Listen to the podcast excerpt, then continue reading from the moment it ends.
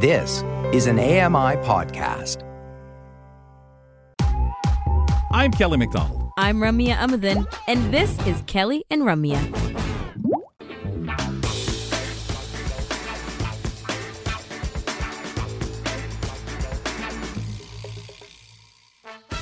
Well, always good conversation. Just had one. Going to move into another one. Margaret Weldon, Kelly McDonald. We are the hosts of the program today.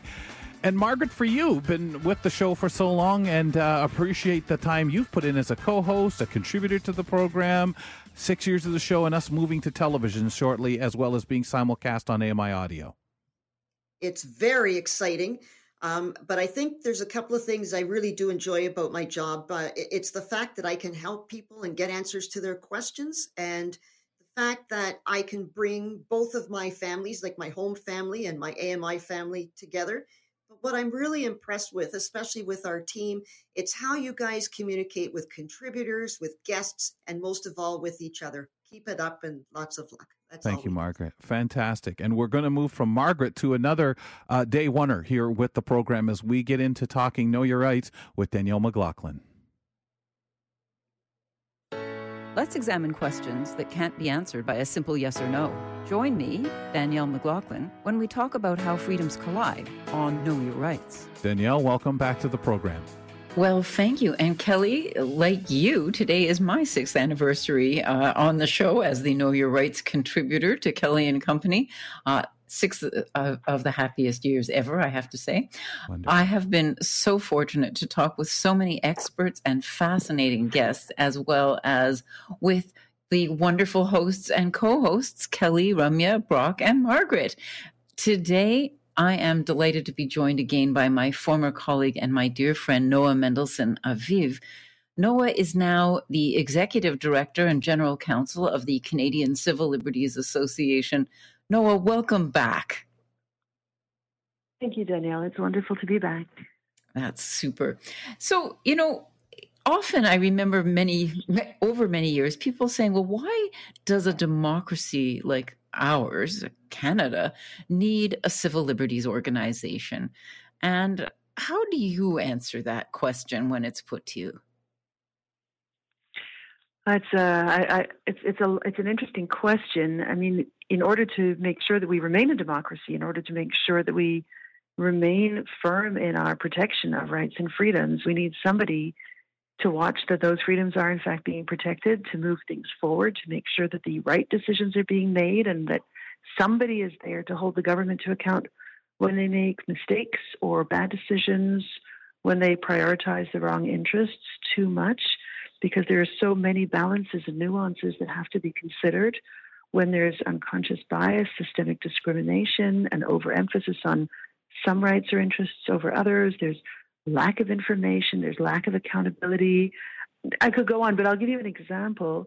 If you look at the Emergencies Act, the government in February decided to invoke this act and take for itself this enormous, you know, some call it a nuclear power, which allows the government, without asking Parliament for permission, to make laws without the ordinary democratic process, without representation, transparency, and accountability. And CCLA, as an independent organization, is watching what the government's doing. So we were there and said, there is a problem here with invoking the Emergencies Act. We demanded that they end the state of emergency, and, and who else can watch the government? So every country, to protect its democracy, to protect its rights, needs an independent national watchdog. That's essentially what we are. So a, a, watchdog is a, is an important animal to have in a democracy, and and no matter who's in power, um, organizations like CCLA are are going to continue in that role, which I believe is so critical. And when you, you brought up the Emergencies Act, uh, we've been hearing a lot about it on most of the media, and uh, many of us listened to uh, CCLA's Cara Zwibel making a presentation to that inquiry can you tell us about the position that CCLA has taken on the use of this controversial legislation? The reason I'm asking this is because so many people have said, well, what's the problem? It worked. So, how do you respond to, to, that? How does CCLA view the use of this legislation? Well, the Emergencies Act is a law that gives the government power, the executive branch of the government power, without asking all the democratically elected representatives, only those that are sitting in power. It, it allows the government to give itself the power to make other laws without asking the other representatives, without transparency, without accountability, and therefore this massive power is only permitted under very, very strict conditions. And CCLA, the Canadian Civil Liberties Association, says those conditions were not met. The law, for example, says you can only invoke it in the case of an emergency that is defined as being a serious danger to someone's life or safety or a serious threat to Canada, and when there is no other democratically created law that's available to deal with the situation.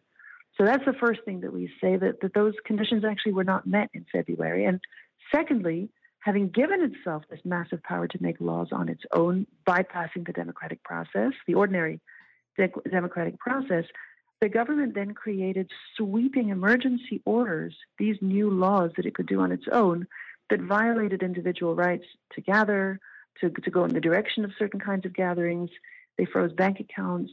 They, they violated countless people's privacy, asking banks and other financial institutions to send information to Canada's security agencies on the basis of suspicions and, and thoughts. So they were sweeping powers, they were sweeping violations right across the country, coast to coast to coast. Never mind that the issue that they were trying to deal with was a difficult and big, but in some ways ordinary law enforcement issue in Ottawa that just required them to bring in other police services, that required them to you know, bring in tow truck drivers, and they could have done that using ordinary laws. So I think the main point is that in a functional country, everyone has to obey the law, including our government. And the test to use the emergency powers is strict for a reason. It can only be used in extreme circumstances for a reason because it hands huge powers to government, and that's dangerous for all of us. That's really important. I think some people, you know, while a, a, cannon might work well as a fly swatter, try using the fly swatter. And I, I think that that we we we really seen that uh, you know it, while it works, it doesn't mean that it's the right thing to do. So I think we, we really okay. do need to think hard and, and and listen to all all the people who are being uh, who are uh, you know testifying at at this inquiry. Um, Can I ask a question, Danielle? Yes, of course. Yeah. Thank you so much. Um, and I and I don't mean to be like combative. Understand that, but what would you like to have? How would you like to have seen the situation handled differently? And I'm asking this because I heard endless amounts of stories, as I'm sure many of you have, about how you know people couldn't get out of their homes, or dis, you know people with disabilities couldn't get to appointments, or couldn't get their food delivered to them from grocery services and that. So, like, what would you like to have seen happen? What would have been the ideal solution for you, Noah? I'm so glad you asked that question because, in addition to what you said, there were other stories that we heard about harassment and intimidation, and, and, and in some cases threats, and in some cases even worse, uh, against a variety of different racialized and marginalized groups. Uh, you know, there were there was there was a variety of sort of racist, homophobic kind of threat and intimidation that was that was hanging in the air, and that, and that people felt very concerned, and we're very concerned about it. And, that, and equality is a very important issue for us that doesn't change the fact that we don't want this government or any future government in any other circumstance against any other group to be using the cannon, the nuclear power. Um, we would have liked them to use law enforcement powers. We would have liked them to bring in other police officers to Ottawa, not not create sweeping orders across the whole country, but to bring in other police services and take apart the occupation. We we know that protest is very important to many, many, many different groups in this country, and we stand up for the right to protest. Uh, we know that protest sometimes is disruptive, but when you get to an occupation that's taken place for, you know, three weeks at that point, and has taken over the city streets, and people are, and, and especially marginalized communities are feeling unsafe, there is no question that that occupation needed to be taken apart. Police services across the country know how to do this. They've done it. They, they do it during mass demonstrations on a somewhat regular basis. That's what that's what we would have liked to see happen, not turning over people's private financial information and so forth, and not use of an act that could normalize using emergency powers, and we don't want that, not for this government and not for any future government. So, in other words, we're thinking that perhaps there was a, a, failure of policing. They they could have done something, they just did not do it. And using the Emergencies Act, again, a, a cannon where a fly swatter might have sufficed. But you know, we're still left with that question uh, that people have said, well, you know, it worked and nobody was doing anything else. So this is going to remain a controversial question, Margaret. I think you've asked it very, very appropriately. Thank you. Um, no problem. And Noah, but, but, there, but yeah, because there's ahead. one thing. Um, because there's like I mean, and I think the governments in the way contradict themselves too. Because I can't tell you how many times I've heard our premier say it and, and our prime minister, quote unquote, we cannot tell the police what to do. So like is it like this is kind of a double standard, I guess, right? From like from from uh I guess from all points of view, right? Like the government on one hand says, no, we can't tell the police what to do, but all of a sudden they can jump in. Yeah. Um, no, yeah, no, I don't. I don't think it's about. Yeah, I mean, I don't. I don't want to get into it because this is exactly what's coming out of the Commission of Inquiry. Yes. So, because the emergency the Emergencies Act gives government these enormous powers, one of the things that was built in. So, just brief moment in history. Before there was an Emergencies Act, there was a different emergency law called the War Measures Act. And in 1970, the government of Canada invoked the War Measures Act and declared a state of emergency in Canada. And then, too, the Canadian Civil Liberties Association stood up and said, You've gone too far. You, you want to take action against a crisis that's going on at the FLQ in Quebec.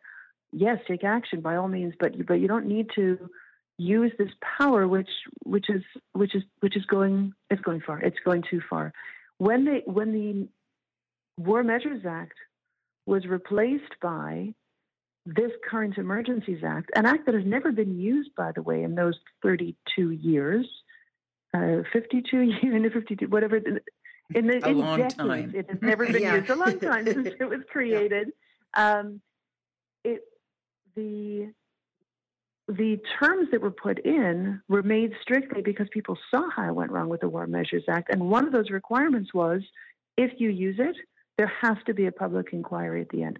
That's what's happening right now in Ottawa. That's where you're seeing my colleague Cara Zwibel on the news, uh, where you're seeing her ask questions of witnesses who were there, who's seeing her examine policing. So there are a lot of complex questions about how police work together, it is it is absolutely true that it would be dangerous for politicians to be directing police, but bringing in additional reinforcements that happens all the time. It happened when there was a G20, and it happens when there are other gatherings of police officers. They bring in other police services. That doesn't mean that they're directing the police forces. They're just making sure that there are enough bodies on the ground to deal with large and complex situations. And I think yeah, that it's it's difficult to to sort of see how uh, politicians make policy but they can't, uh, you know, tell the police how how to deliver those policies, how to operate. Um, at, but once the policy is made, and one of the policies is probably you do not allow your city to be blockaded for uh, weeks and weeks at a time. That would be a policy made by government. Um, it's up to the police to then enforce this policy. If they fail to enforce the policy, we've got some questions to ask. And I think that's what's happening and, right now. And most so, police services should be governed by, you know, not directly by politicians, even at the policy setting level, but by an independent oversight body like a police right. services board. And they're the ones who are determining the specific policies under which those police services are running in order to create that arm's length from the politicians. For sure. I'd like to move on to uh, looking at um, issues around privacy. Now, a, a, few weeks ago, we had CCLA's Brenda McPhail joining us on this show earlier this month, in fact, and she was speaking about facial recognition technology. Will CCLA be continuing to focus on other privacy issues uh, in, the weeks and months to come? Absolutely. Brenda is hard at work on a number of different projects, cutting edge research, uh, responding to, to situations on the ground as they come up. Uh, she does a great deal of public engagement. She's currently focused on two federal bills that have come out, C26 and C27. The first dealing with cybersecurity, and the second with what's called the Consumer Privacy Prod, uh, to Consumer Privacy Privacy Protection. Uh, she's doing a great deal of work on facial recognition. She's looking at the use of spyware.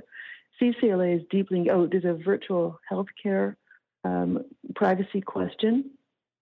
CCLA is very engaged on privacy and on all other aspects of fundamental civil liberties that are happening in Canada. We have a number of programs that go very deeply into uh, civil liberties of, of many, many different kinds. That's so there's lots of work to be done there, I'm sure. Um, you have spoken on uh, Kelly and Company a number of times, Noah, about Bill 21 in Quebec. Um, and that was back when you were the director of the equality program. And um, but now you're uh, the general counsel and the executive director. What's happening with Bill 21 and uh, also on the equality fronts? Uh, sorry, on the equality rights front at the moment. Yeah, your, your, your question could not be more timely, Danielle. Bill 21 is actually going to be heard at the Quebec Court of Appeal next week. It's starting on November 7th, and we are going to be there, and we hope that this time the court will strike it down. This law has caused enormous harm and hardship to Muslim women in particular, and to other women and to other members of minority groups who are uh, from minority religions, um, many of whom are racialized and come from um, immigrant communities if you um, if you ask, and that you know, it's been almost three years now. If you uh, ask me as well about the other equality rights work that's going on, uh, one of the very exciting things that happened last week was the culmination of decades of work for the Canadian Civil Liberties Association and for many other groups that have been fighting racial profiling by police in the way that they conduct traffic stops. So there's a phenomenon. Uh, there's a phenomenon in which police were given the power for for decades to yes, I'm re- stop no, drivers. I'm, yeah, I really would love to hear more. And in fact, I think I may well bring you or your new equality rights director on to tell us more about that in the near future. But sadly, we have run out of time. But thank you so much. That was my friend and our guest, Noah Mendelsohn Aviv, Executive Director and General Counsel of the Canadian Civil Liberties Association, speaking with us about why and how Canada needs to strengthen its democracy and how it uses civil liberties organizations to do it. Thank you very much. Awesome segment. We'll step aside for a couple of moments. Danielle will be back next week with Know Your Rights. We'll return in a moment.